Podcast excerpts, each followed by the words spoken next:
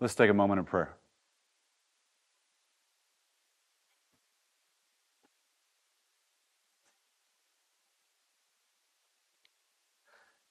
Father, we thank you for the opportunity to gather. We ask that you enlighten us by your word, transform us by your word, plant it deep in our souls that we may think it and meditate on it and live by it. And we pray these things in Jesus' name. Amen. Just to refresh your memory where we are in the book of 1 Samuel, just to kind of step back here for a minute, and then we'll, we'll, uh, we'll dive back into our passage. You know, in the book of Samuel, we're in the part where we're dealing with the kings. And so the people of Israel rejected God because they wanted a king who was like all the nations. They wanted a powerful, impressive king, a king who would not depend on the invisible God. They wanted a king who was like them, who was someone who would live by sight and not by faith so God gave them what they wanted. Sometimes one of the worst punishments that God can give is giving us what we want. And so the people wanted a king like all the nations, so God gave them a king like all the nations. A king who was like them, who lived by sight and not by faith. A king who was interested in doing his own will and not the will of God. Saul, the king that God gave them, rebelled as God knew he would. And so, as punishment, God declared that he would remove Saul's dynasty. First, that was the first announcement, the first thing that was ordained by God as punishment to Saul, that Saul's dynasty would not continue. And then the second thing that was ordained is that Saul's kingdom would end. Those are two separate things. One, that with respect to the dynasty, it's saying, after you, there's no more of your line that's going to be a king. Now remember, Saul is from the tribe of Benjamin, and so Messiah was to come through the tribe of Judah. How exactly God would have done that? Would he have allowed uh, uh, some sort of line through David and a, and a line, excuse me, a line through Saul, and then some sort of line through, through, through David and Judah? Maybe, but those are not the facts, so there's no reason to spend a whole bunch of brain damage analyzing things that are not true. So, with, with respect to dynasty, God, the punishment was that with Saul, it would be over. Saul's line would be, in terms of having a kingly line, would be finished. And then, with respect to his kingdom, first thing that was ordained as punishment is your dynasty is done. Second thing that was ordained is your kingdom is finished. I'm going to rip your kingdom from you and give it to another who is better, another who is a man after my own heart. That second one, with respect to the kingdom, was that Saul would be killed, because that's how you stop a kingdom. The only way a king stops being a king is, is he dies. It's not a, like a democracy where you kind of vote him out of office, you want to elect him. With respect to kings and royalty, the king's got to die. And so that second punishment from God is that God would kill Saul and end his kingship and would bring another who was better than Saul, to use the language of the text, and that other would be David. And so God sent Samuel to anoint David. When David was anointed in chapter 16, he was a mere youth. And so God begins the process of training this youth to lead his people, to lead Israel. Initially, God gave David leadership over his father's sheep, leadership over David's, over uh, Jesse's flock. And so, as a young shepherd, David faithfully protected the sheep. Today, God will give David a new type of leadership, not over animals, not over sheep, but over men. Because today, this evening, David will be, for the first time, a military officer. But in order to lead, you have to have people who are willing to follow. I mean, that's, that's pretty fundamental. I mean, you see that with Christ, right? The son of David the nation of Israel was not willing to follow the son of David. When the son of David came, when, when Christ came, the nation of Israel was not willing to follow him. You don't get much more not willing to follow by killing him, right? That's the first advent. When Christ returns, they will be willing to follow him. And so his leadership will be accepted. What God is doing here with David is creating a fact pattern, creating a scenario so that the people are willing to follow him, so that the people are willing to follow this new king, this new king that Samuel has anointed. And so the first thing that God does with David's public life is something spectacular, something that is unique, where you have a, a youth, a teenager, kill this colossus of a man, this giant, kills Goliath. But it wasn't just the killing of Goliath, as if that wasn't spectacular enough. When Goliath falls and David cuts off his head, what immediately happens is the Israelite army charges the Philistine army. They've been frozen in fear for 40 long days as the giant comes from their hill. Remember, each of the armies are on their own hill. The Israelites are on their hill, the Philistines are on their, their hill. The giant comes down in the valley. He, not, he, he mocks the, the, the Israelites 40 days, 39 days. David shows up. He's delivering some things for his father to, to, the, to his brothers. David sees this Philistine who is mocking the armies of the living God. David comes down in the valley, kills the Philistine, and then the Israelite army who's up on their hill, they charge and they chase the Philistines because the Philistines' champion is dead, headless on the ground. So they chase them and they chase them many, many miles to their cities. The Israelites return and they return to all the booty. They return to all the spoil of the war because the Philistines are so terrified that they leave all their stuff in their tents. So it's not just the spectacular victory of the teenager killing the giant, it's also the victory of the entire army of Israel, routing the army of the Philistines and getting the spoils of war.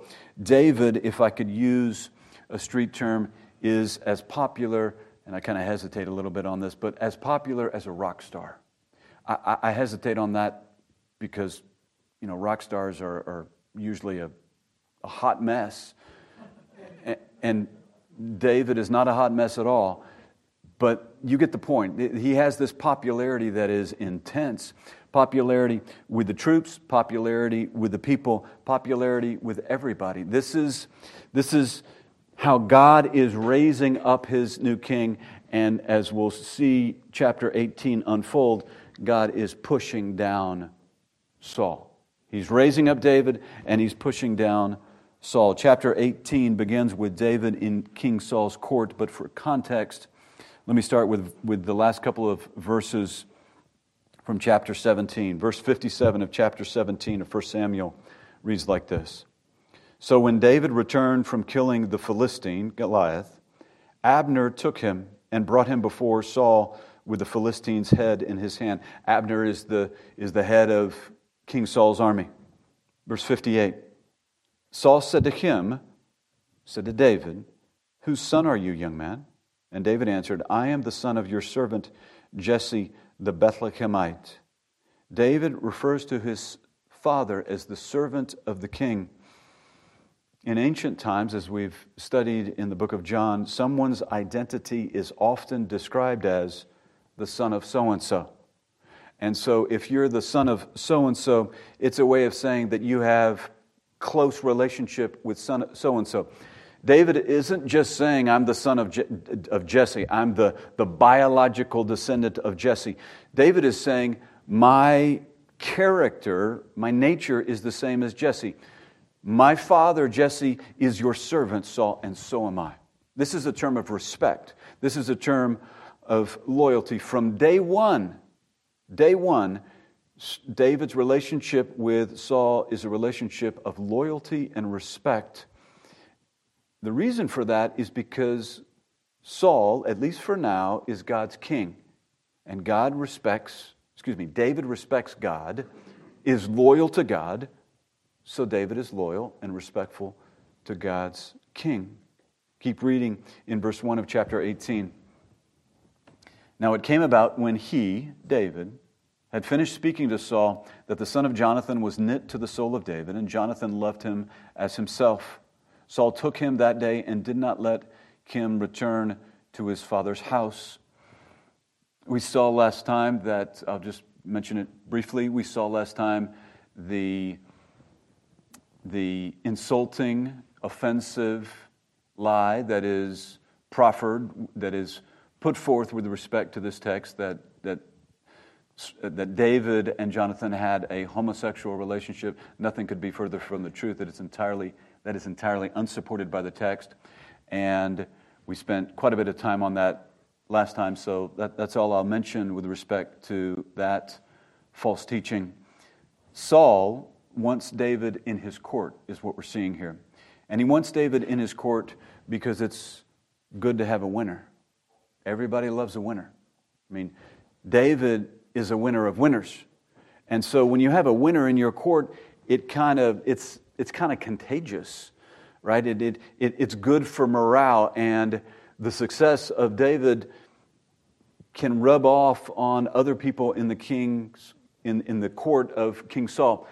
That's part of why the king wants David to be there with him in his household in the court. Jonathan, who is Saul's eldest son, is also there in the court in this moment. And so he's listening to this conversation between David and his father, between David and Saul. He's hearing these events with respect to David's killing of the giant Goliath, and right away, immediately, Jonathan respects David. Immediately, there's this bond between these two men. They're bonded together as soldiers, as brothers in arms in the army of Israel. But more than that, they're eternal brothers. You've heard that phrase, blood is thicker than water, right? It's a, it's a saying that means family is closer, is more closely knit than strangers. Well, if it's that way with biological family, it's eternally that way with respect to your eternal brothers and sisters in Christ. Jonathan trusts in the Lord just like David. And Jonathan is a believer like David. And so the bond that is between these two men is, is a close bond with respect to them being soldiers and, and, and brothers in arms in a, in a military context.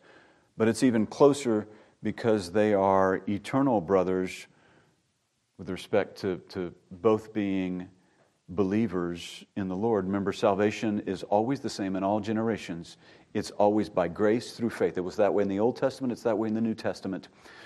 We believe in the same Lord that Jonathan and David believed in. It's just that Lord has now come in the flesh, incarnate, but it's the same Yahweh.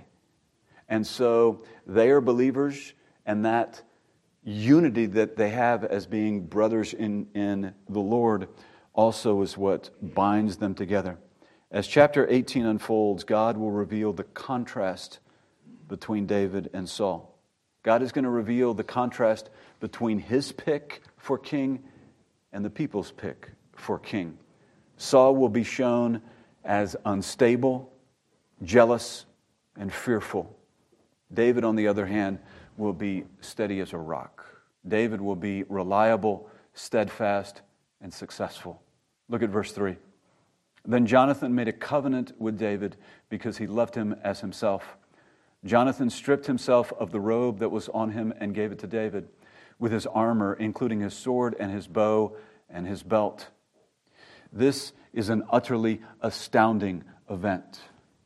Jonathan is the crown prince. Jonathan is the eldest son of the king. When the king ceases to be king, as far as the nation is concerned, Jonathan is the next king. And what the crown prince is doing here is he is making a covenant with a shepherd boy. He's making a covenant that I believe is a unilateral covenant, a one sided covenant, a covenant of allegiance and loyalty to David. Jonathan is relinquishing his claim to the throne, and his behavior evidences this because what he does is he takes the trappings of royalty as the crown prince and he gives them to the shepherd boy. He takes off his royal robe, he takes his royal armor, he takes his royal weaponry, and he gives it.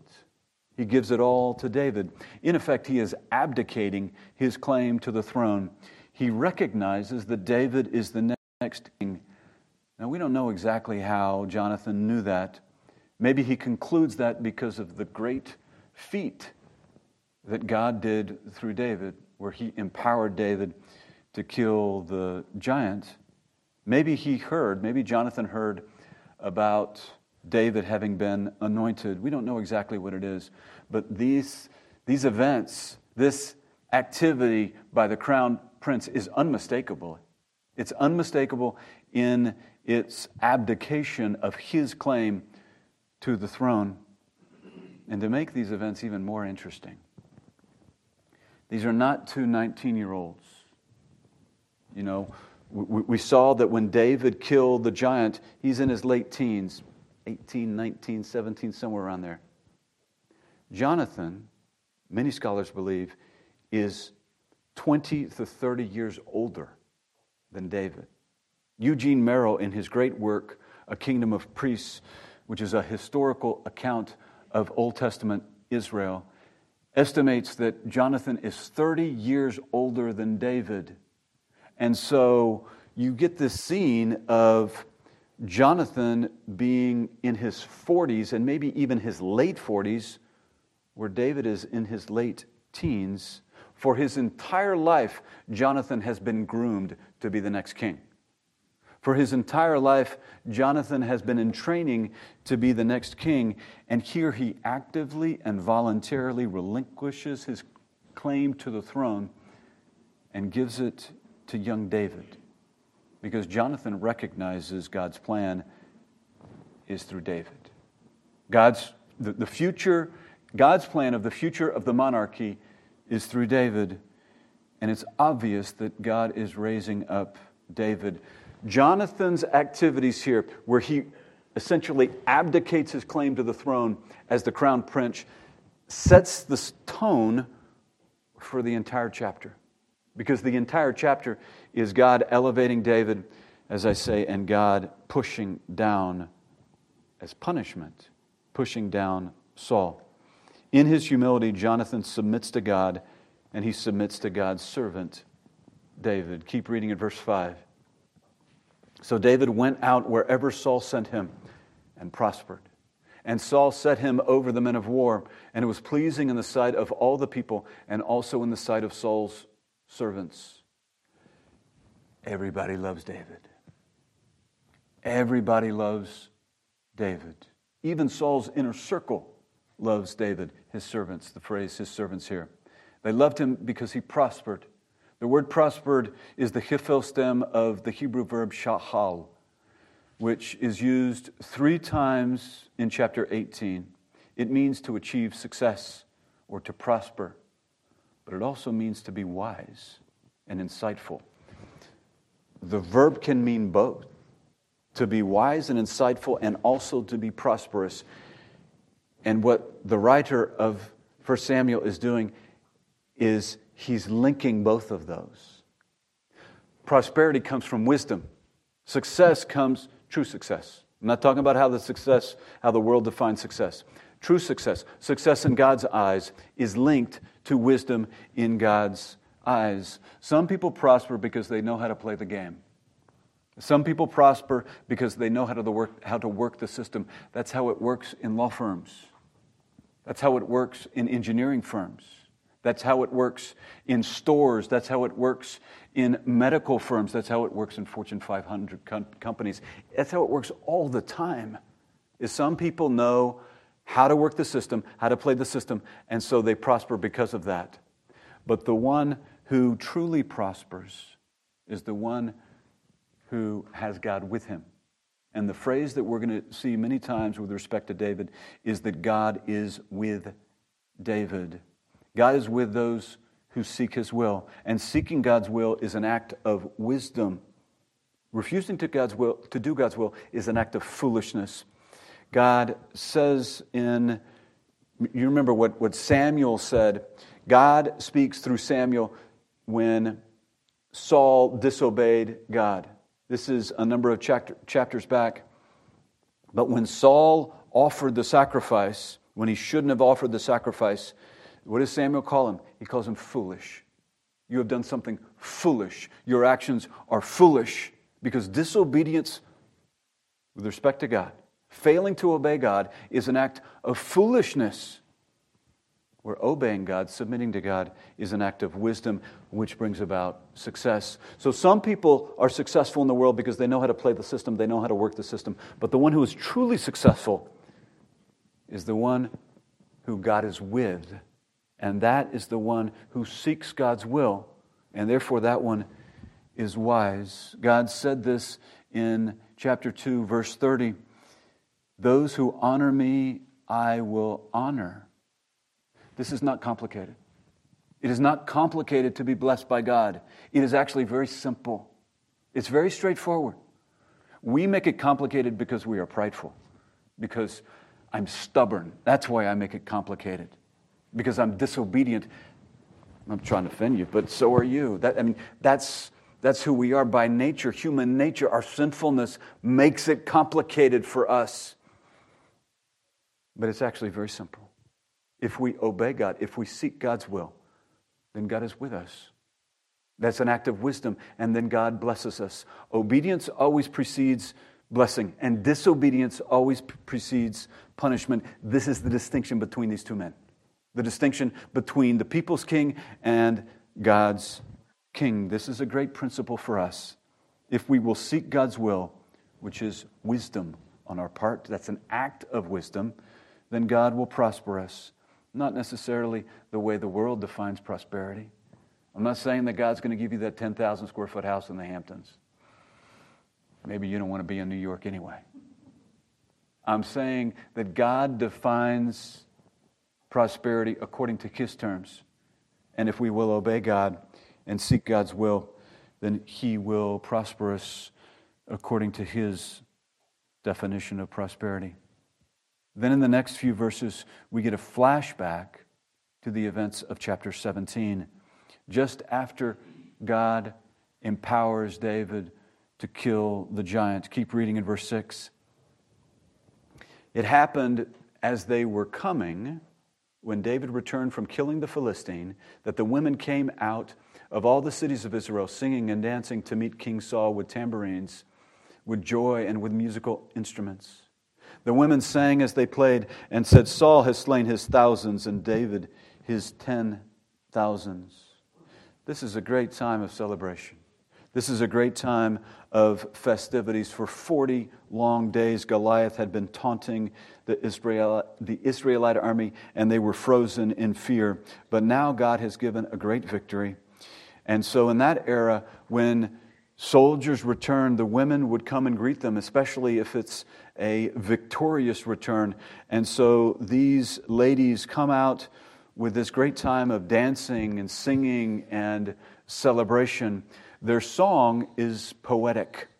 Hebrew poetry, as we studied not that long ago in at the 930 service in the book of Isaiah, Hebrew poetry is usually not rhythm of sound. It's not usually roses are red, violets are, bl- are blue, I love you, that kind of poetry. Usually it's rhythm of thought, repetition of thought, parallelism, you can say. And so in Hebrew poetry, you'd say, you say something, and then you say the same thing again, but slightly differently. Or maybe you say it one way, and then you say the opposite in the second line. It's parallelism parallelism of thought, either antithetical parallelism, it kind of sounds like a, like a contradiction of terms, but either antithetical parallelism, parallelism or par- parallelism that is repeating the same concept. The point is, what we're seeing in this song is poetry, Hebrew poetry, and it's hyperbole, right? David hasn't killed his tens of thousands. He's killed the giant, and whatever other Philistines were there in that particular military engagement in the valley of Elah, where Goliath was. We get this song of poetry and hyperbole to emphasize the, the great celebration. These women were not disrespecting the king, they weren't disrespecting Saul. They were honoring both Saul and David. It's just that they're honoring David more because David's feat is more impressive. No one has killed a giant but David, and no one has routed the Philistines like David has. with his great spoils of war that were collected there in the valley of Elah. The point of the song is to celebrate God's victory for Israel. But that's not how the king is going to take it. That's not how Saul takes it. Verse 8 Then Saul became very angry, for this saying displeased him. And he said, They have ascribed to David ten thousands, but to me they have ascribed thousands. Now, what more can he have but the kingdom? Saul looked at David with suspicion from that day on. Saul violates the 10th commandment you shall not covet. Saul lusts for that which is not his. God gave this glory to David, and Saul lusts and covets after what God has given to David. This is, you might say, approbation lust. Approbation is wanting to be accepted. I want you to accept me. I want you to accept me. I want your approbation. And this is what Saul is doing. He lusts and craves for the approbation of the people, and his approbation lust is linked to his power lust. The power lust is tied to the kingdom. That's why he talks about the kingdom. He says, Well, the next thing David's going to take, I mean, all the people, they're, they're praising David here. The women are singing the song for David. Next thing that's going to happen is he's going to take the kingdom. Because that's what Saul values. Saul doesn't value God, Saul values the kingdom. He doesn't value the king of the kingdom, the giver of the kingdom. He values the kingdom. And so his lust is tied to the kingdom, power lust, and it's tied to the people's giving Saul approval and acceptance, approbation lust. Saul's approach is very different to the one who related to the son of David in the New Testament, whose name was John the Baptist, right? With John the Baptist in John chapter 30, where John's disciples came to John the Baptist and they're saying, Hey, all, these people are following after that man that, that, that, that you baptized and, and that you were speaking about, Jesus. And the disciples of John the Baptist are very disturbed about it. You need to do something, John the Baptist. All those people are going over, over to him, and, and we're, we're, we're losing. Jesus is attracting all the people, and they're leaving us, was the gist of John the Baptist's disciples in John 30. And what, is, what does John the Baptist say? He says, He must increase and I must decrease. This is the plan, was John the Baptist's point to his disciples. That's exactly the intent. That's how John the Baptist approached the son of David. And here we have King Saul approaching David and the glory that God gave David in an opposite mindset, from a totally opposite perspective. Because for Saul, it's all about Saul. Because Saul approaches life by what he can see and touch and feel, not by faith. He lives by sight and not by faith. Actually, Saul is right. He's right to be mindful about the kingdom because it's already been ordained. It was ordained back in chapter 15 when he disobeyed and he offered the sacrifice when he wasn't supposed to offer the sacrifice, when he overstepped his bound, bounds, when he took that which was not his, the prerogative of the priests, it's the authority of the priests to offer sacrifices, not the king. But God, dis, excuse me, Saul disobeyed, and so God punished him in chapter 15, and God ordained that the kingdom would be taken from him, that the dynasty would be taken from him, and then ultimately the kingdom would be taken from him. Saul has an objective here, and it is to thwart the will of God in his temerity, in his arrogance, in his pride. He desires to undo the will of God. He desires to undo God's plan and purpose to take the throne from him and to give it to another. And so Saul truly, genuinely, sincerely believes that if he can kill David, he can thwart God's plan. If I can kill David, then David's not going to take the throne. See, sometimes people are very sincere in their beliefs. And You have Christians that are very sincere in their beliefs. And sometimes they're just sincerely wrong. And that's what we have here with King Saul. He is sincere and, and genuinely believes that he can stop the will of God by eliminating David. Saul's rebellion against God is making him unstable and it's making him conflicted internally. We see this in Saul having David in his own court. I mean, you have to ask yourself, why is David in the court? I mean, why does Saul want David in the court? Is it because Saul loves David? To use the language of chapter 16, chapter 16 says that Saul loved David greatly. Does Saul want him in the court? Because David plays the harp so well. And when David har- plays the harp, to use the language of chapter 16, he skillfully, he's a skillful musician. And when David would play the harp, Saul would be comforted from the evil spirit that God had sent against him to terrorize him, to use the language of, verse, of chapter 16.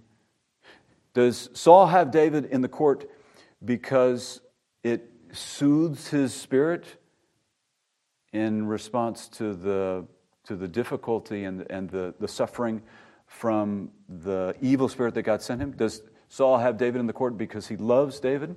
Does Saul have David in the court because David's a winner?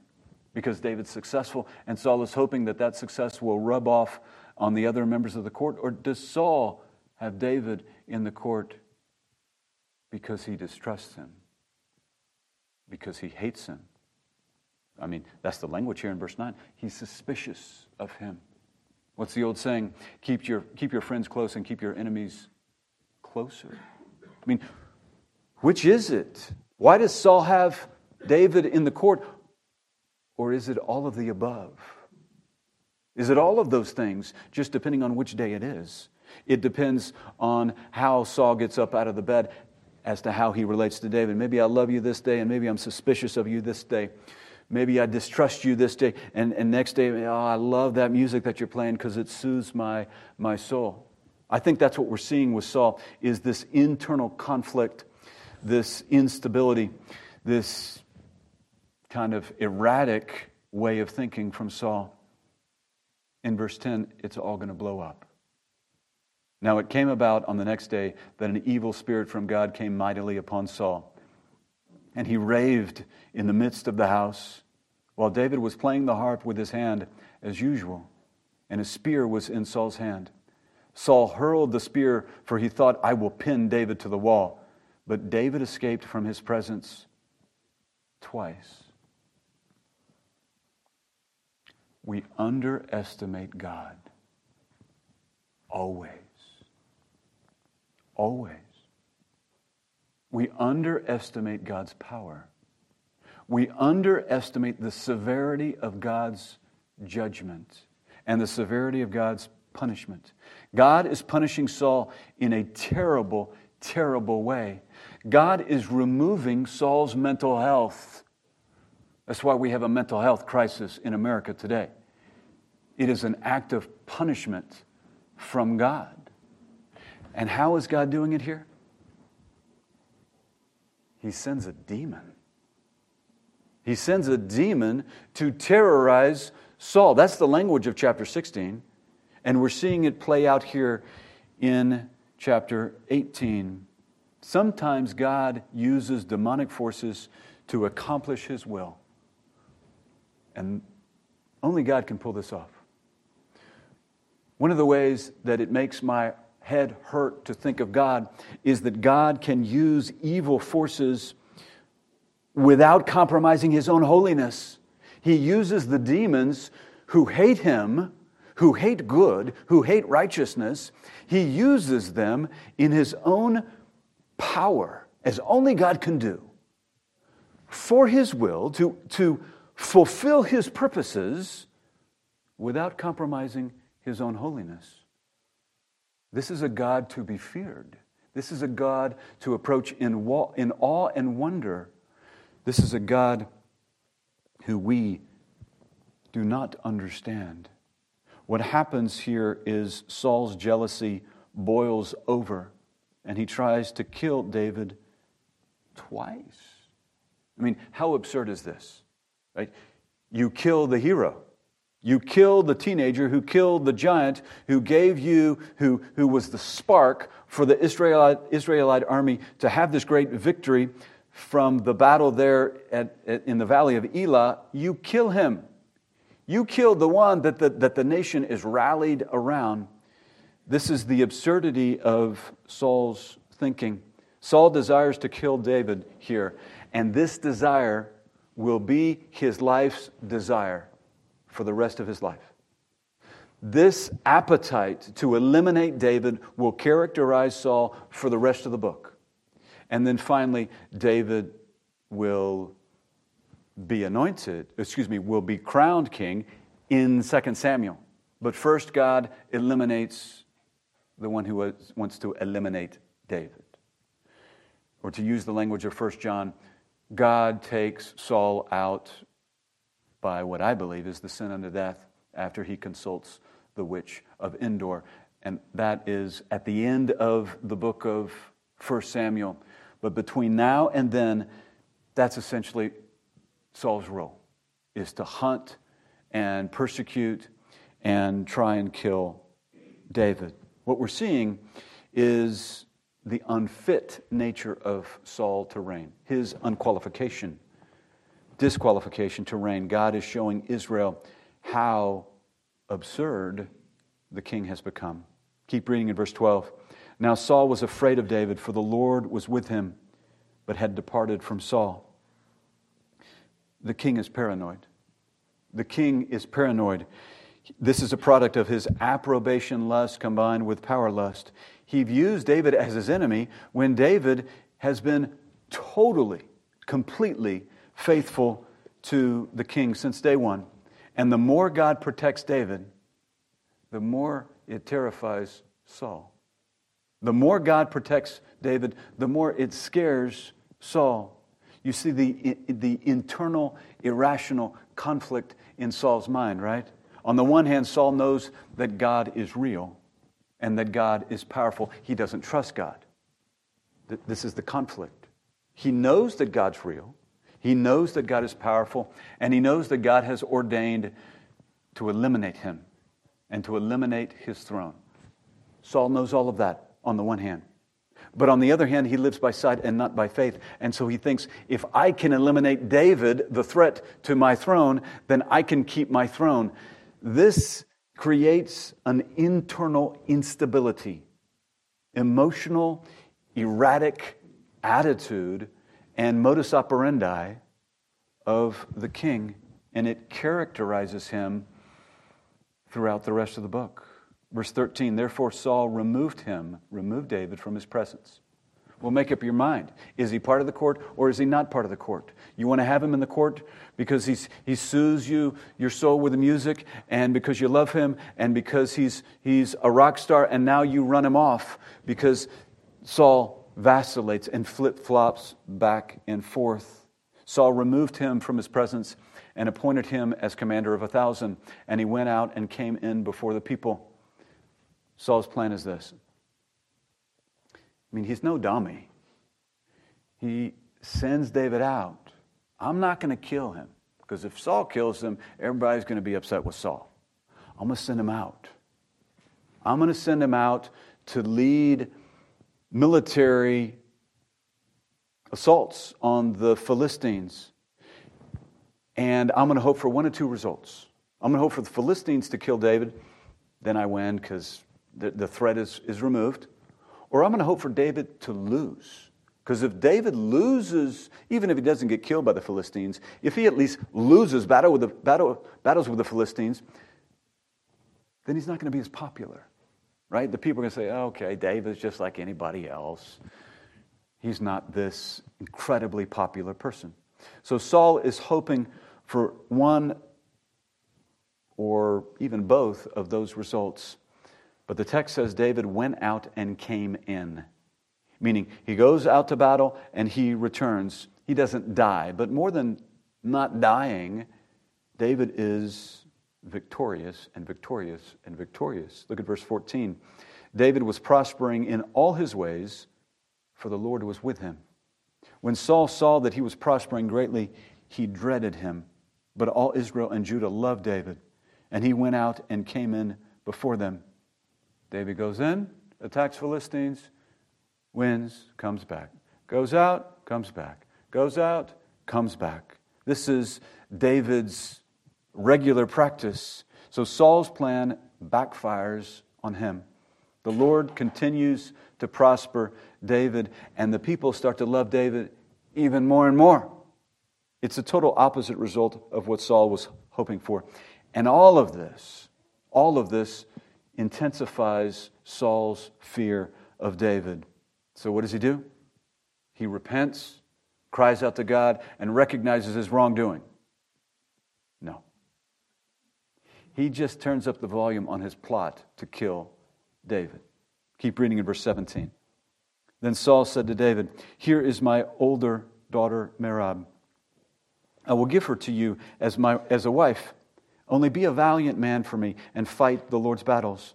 For Saul thought, My hand shall not be against him, but let the hand of the Philistines be against him. Saul is not only erratic and unstable, but he's a liar. He's one who reneges on his promise. Because you remember the promise from chapter 17. The promise was whoever goes up against the giant, I'm going to give you riches, and I'm also going to give you my daughter. Because that, that, that'd be a great thing to have because then if you marry the daughter of a king, then in effect you become a prince and, and, and you're, you have this great position in the king's household. And that's why Saul made the promise because no one wanted to fight Goliath. And there weren't any conditions other than you kill the giant. That's the only condition. But here, Saul comes in and says, Well, I want to retrade the deal. Yeah, I know you killed the giant, but I have another condition for you, David, for you to get to, to marry my daughter. The, the other condition that I have is that you go out and fight more battles, an unspecified number of battles against the Philistine. We're on verse 18. But David said to Saul, Who am I, and what is my life or my father's family in Israel, that I should be the king's son in law? In other words, I, I don't have the dowry. You know, you, you, there were big dowries back then where you would pay the, the, where the, the family of the groom would pay the father of the bride. Well, David's a shepherd, and he, he comes from a family of shepherds. His father is a shepherd. This is not a wealthy family. And so David is saying, Look, I, I don't have a, a, big dowry to pay for a daughter of a king. Keep reading in verse 19. So it came about at that time when Merab, Saul's daughter, should have been given to David, that she was given to Adriel, the Mecholathite, for a wife. Saul, again, is not a man of his word. Saul is not a man to be trusted. This is what you're seeing here, where he reneged on the deal. Verse 20 Now, Michal, Saul's daughter, loved David. This is the second child of Saul who loves David. Everybody loves David except for Saul, except for the king. Verse 20 goes on When they told Saul the thing was agreeable to him, Saul thought, I will give her to him that she may become a snare to him and that the hand of the Philistines may be against him. I don't think I can overstate this by saying this is a horrible father. Right? He's wants his daughter to be a trap. He finds out my daughter loves David. He says, "Oh man, I'm going to weaponize that. I'm going to weaponize her love for David. I'm going to leverage that to have that, her attraction to David, and, and in a moment we're going to see David will, will marry her, and Saul is going to use his daughter's love for David to try and pull David in, to try and get David exposed to more military conflicts with the Philistines. And he isn't looking out for his daughter at all. he doesn't care about his daughter. He cares about killing David. Keep reading in verse 21. Therefore, Saul said to David, For a second time you may be my son in law today. Then Saul commanded his servants, Speak to David secretly, saying, Behold, the king delights in you, and all his servants love you. Now, therefore, become the king's son in law. This is just total deception, right? I mean, the king delights in you? No, the king wants to kill you. The king hates you. And th- what Saul is trying to do is, is draw David in through deception. Verse 23. So Saul's servants spoke these words to David.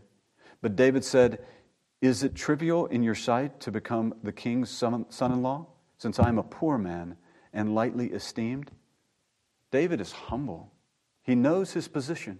He knows that his position is a low position, and that doesn't trouble him at all. God has put him in a low position, in a humble position, and he's not disturbed at all by that. He acknowledges it. He says, Look, I, am not, not worthy to, to, to, to marry a, a king's daughter, and I certainly don't have a dowry, which is what would be required. So the king says, I got a fix. I got a solution to that. Verse 24. The servants of Saul reported to him according to these words which David spoke. Saul then said, Thus you shall say to David, The king does not desire any dowry except a hundred foreskins of the Philistines to take vengeance on the king's enemies. Now Saul planned to make David fall by the hand of the Philistines. Saul is committed and determined to get David killed by the hand of the Philistines. And you see it over and over and over. Now, the sad thing is that David will learn this trick himself. And in 2 Samuel, when he engages in adultery with Bathsheba and her husband, he calls her husband back, Uriah the Hittite, and then he sends Uriah the Hittite out in battle, hoping that Uriah is going to get killed in battle. And in fact, he does in 2 Samuel. We'll see that when we get there. David learned the trick from Saul. And at that time in 2 Samuel, David is in total sin, total rebellion against God. But here we see Saul doing that. Saul comes up with a new type of dowry. He comes up with a really gross type of dowry. It's kind of like the way the Indians in North America would scalp people as their trophies. And then we learned that trick from them we did it to them. Well, Saul's trophy here that he's looking for are the foreskins of dead soldiers. And so he tells David, You go get a hundred foreskins of the Philistines because the Philistines are not circumcised like the Israelites. Verse 26 When his servants told David these words, it pleased David to become the king's son in law. Before the days had expired, I think that's telling us that Saul gave him a clock. You have X number of days to go out and get, kill 100 Philistines 100 Philistines and come back and, and give me evidence of it. You have X number of days to do it. And so before that time period, those days had expired. Keep reading in verse 27. David rose up and went, he and his men, and struck down 200 men from among the Philistines. So David meets the time requirement and the quantity requirement, except he doubles the quantity. He doubles, he, he, he fulfills it times two. He goes from 100 to 200. Keep reading in verse 27. Then David brought their foreskins, and they gave them in full number to the king. I'm not going to get into details there, but he gave him full number to the king, that he might become the king's son in law. So Saul gave him Michal, his daughter, for a wife. When Saul saw and knew that the Lord was with David, and that Michal, Saul's daughter, loved him, then Saul was even more afraid of David. Thus, Saul was David's enemy continually. Again, Saul's scheme once again backfired. What's happened now is that part of Saul's family is now wedded to the enemy. Now, David's not his enemy. but Saul perceives him as his enemy. He shouldn't, but he does. Saul views David as his enemy because God is with David. That's why Saul hates David.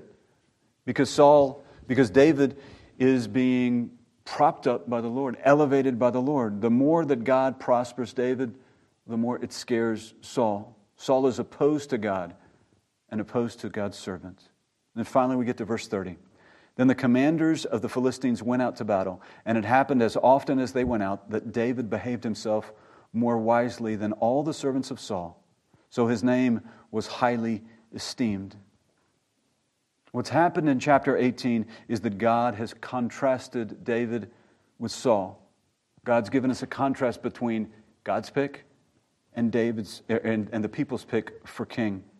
Saul has shown himself as jealous, unstable, and fearful, where David is steadfast, reliable, and successful. Everybody loves David except for Saul. God is with David, and God is against Saul. God prospers David over and over, and that's because David seeks God's will. He's a man after the Lord's own heart. And God prospers David because David is humble. This is a simple formula. It's a simple formula to be blessed by God. Simple. By seeking God's will and by humbling ourselves is a great lesson for us. In our pride, in our stubbornness, we make it complicated, but it's actually a very simple formula that the scripture lays out, and we see it here very clearly with God's servant David. We'll see more of him next time. Let's close in prayer. Father, we thank you for the opportunity to study your word. We thank you that you have recorded it for us. We ask that you help us follow the pattern of young David in obedience to you. We ask that you help us seek your will and seek to honor you and seek to give you all the glory. And we ask that you bless us. We ask that you provide for us. We recognize that your blessing escapes us if we rebel against you, if we disobey you. So we ask that you challenge us to obey you and bring honor to your name. We pray these things in Jesus' name. Amen.